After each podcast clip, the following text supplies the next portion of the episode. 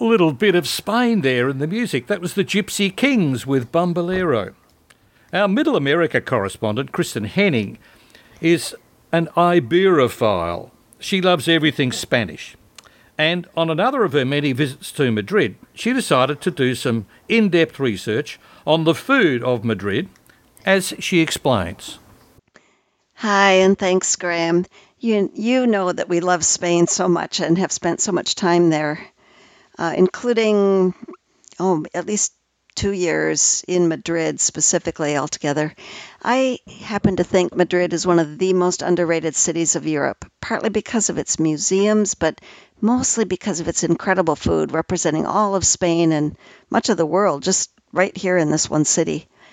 What we like to do, Tom and I, is to take uh, the walking food tours because they inevitably lead to learning about the history of the area and the neighborhoods and the small local family businesses. But we know, like all great cities, it's constantly changing in Madrid and that there are many other great foodie neighborhoods and new food trends to track other than the ones that we learned of decades ago. So today we're hearing from a food expert, Margit Sperling. And uh, Margit and her business partner, Amy Bingham, are founders of Walk and Eat Spain, which is a fabulous company that's offering small group walking and tasting tours in Madrid. It's totally focused on Madrid, where Margit and Amy live, and it's the city they know the best, and that's where they continue to focus their business, which is wonderful. I think you could say Madrid, as much as anywhere, understands that tapas aren't simply a, a type of food, but a style of eating. So we were so excited to talk to Margit. We asked her first to tell us about some of the shifts in neighborhoods as it relates to Madrid's changing food scene. So, Madrid is a wonderful city, and I totally agree that it has been really kind of Barcelona's younger sister for a long time. But Madrid is really coming into its own. We're getting incredible numbers of visitors this year.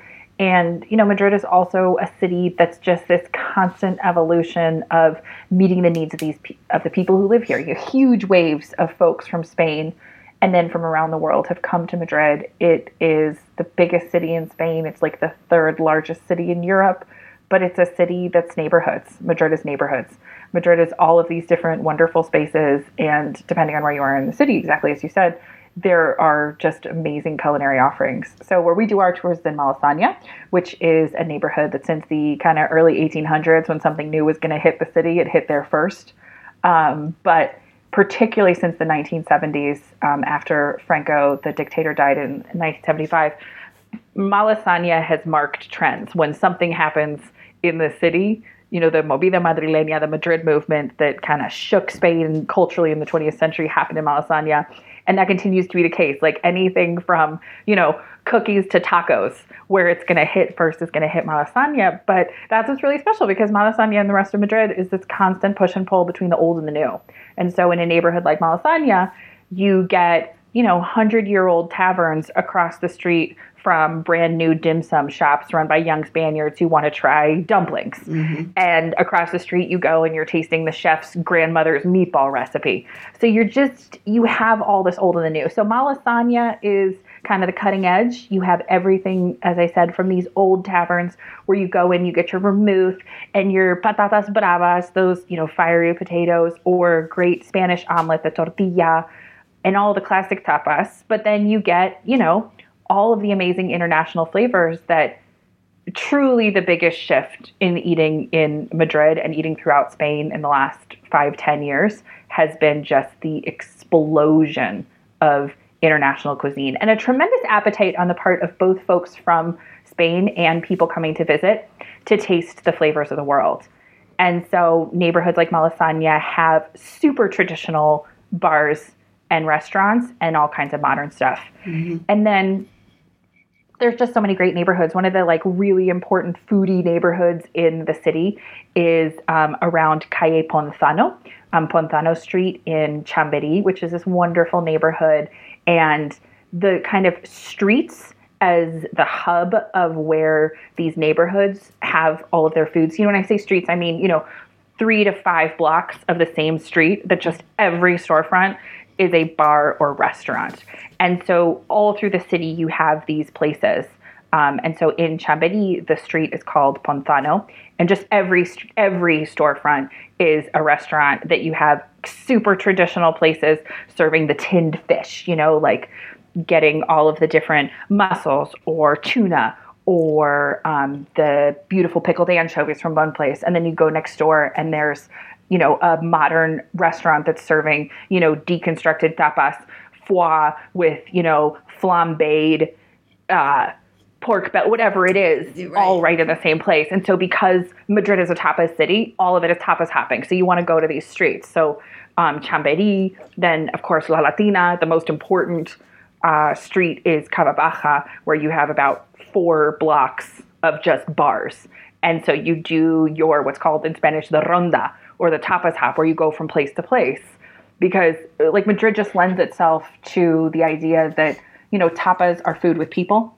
So what you want is to have food with people and drinks, and so to have as many of those opportunities as possible, you got to go to a bunch of bars. That's so right. that's the way the city is laid out. That you have these areas that have streets that are all bars, and you just go from bar to bar. Just back There's to so the much. food itself for a mm-hmm. moment. Um, Absolutely. I do. I think this is a, a, wonderful thing. Maybe it's because the world is traveling more that international cuisine is mm-hmm. um, more readily available. Do you find any particular? Can you give an example of any particular dishes that really put a Spanish twist on an international dish? Oh, absolutely. Absolutely. I have to start with something like tataki de atún or a tuna tataki dish.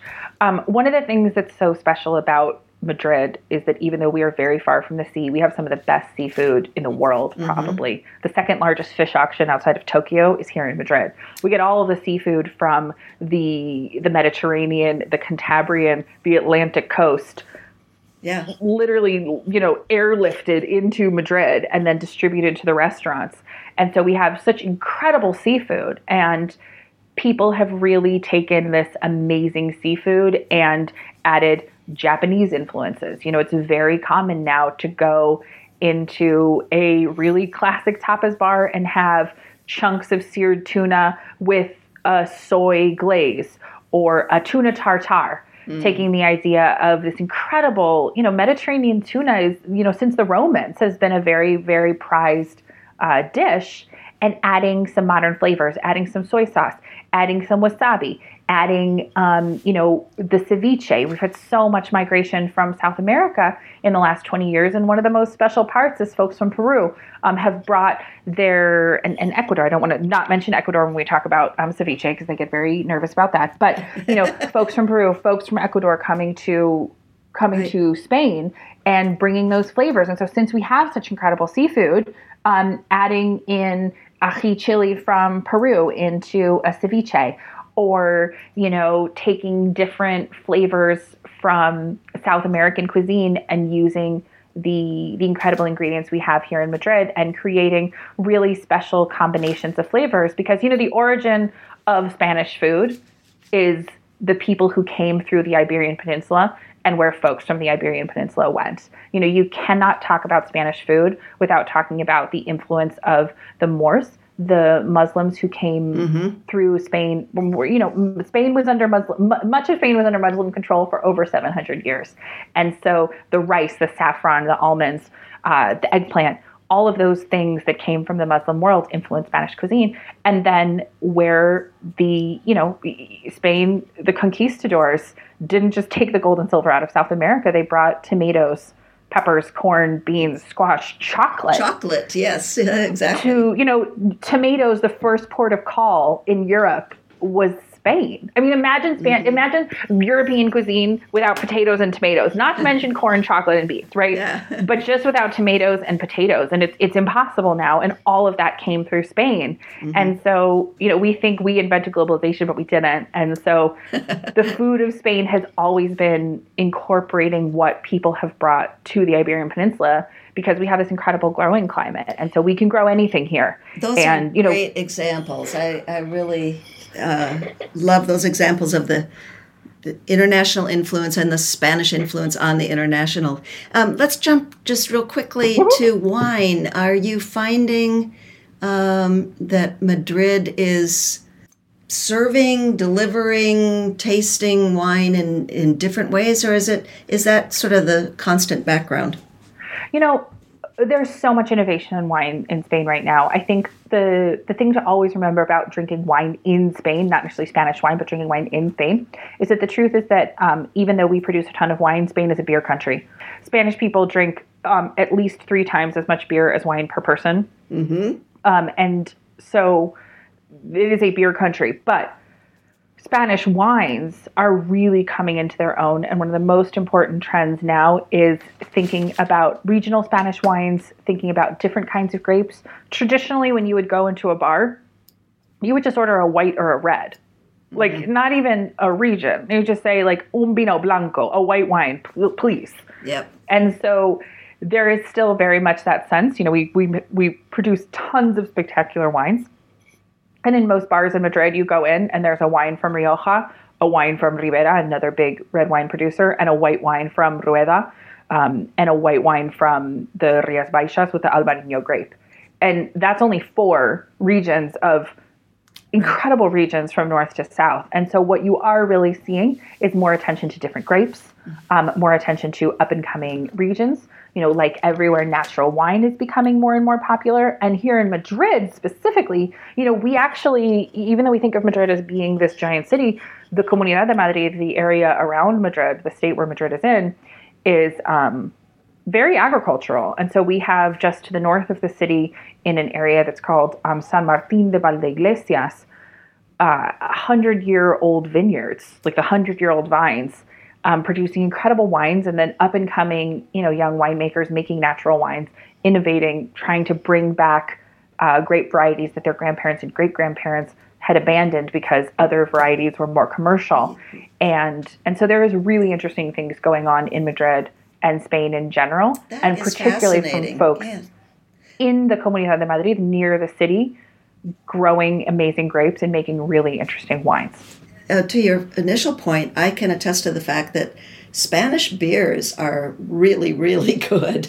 It's hot in Spain, and so people, if you're going to sit around, you know, and I think the other thing to remember when we're talking about tapas is that tapas are not small plates necessarily. Tapas are a style of eating where you have food with people and drinks. They can be small plates, they can be the larger of raciones sharing plates, but the important thing is what you're doing is you're sharing food with people and drinks because socializing in Spain is around a table. Mm-hmm. And so you've got to have something if you're sitting at the table. And if you're going to sit there for a long time, you know, you can't drink bottles and bottles of wine. And so people have the cañas, the little draft beers that are super cold and, you know, are a great way to spend an afternoon, you know, a great way to spend an afternoon. You know, like drinking cañas and having tapas is a lifestyle in Spain. For those people don't know, it's just a, it's a smaller serving. It's about what, what would you say, six or eight ounces. It's just the right amount. It is when you want because what it is is socializing. exactly. The thing about it is that you want to be in a place and you want to be there with people and you want to be doing something. And so to do that, a pint is too much. A pint is so, too much. So there you go. Well, thank you so much, Margit. This is a wonderful overview and refresher and reminder that uh, Madrid is such a lively new city embracing international people and international foods and still delivering this fabulous tradition of food and the as you say the style of eating food with people. That's what we love about Spain. Thank you for your time. Absolutely. Thank you, Kristin. This was wonderful. Our reporter Kristin Henning there was speaking with Margit Sperling of Walk and Eat Spain. More information, all the W's, walkandeatspain.com. This is the Travel Writer Show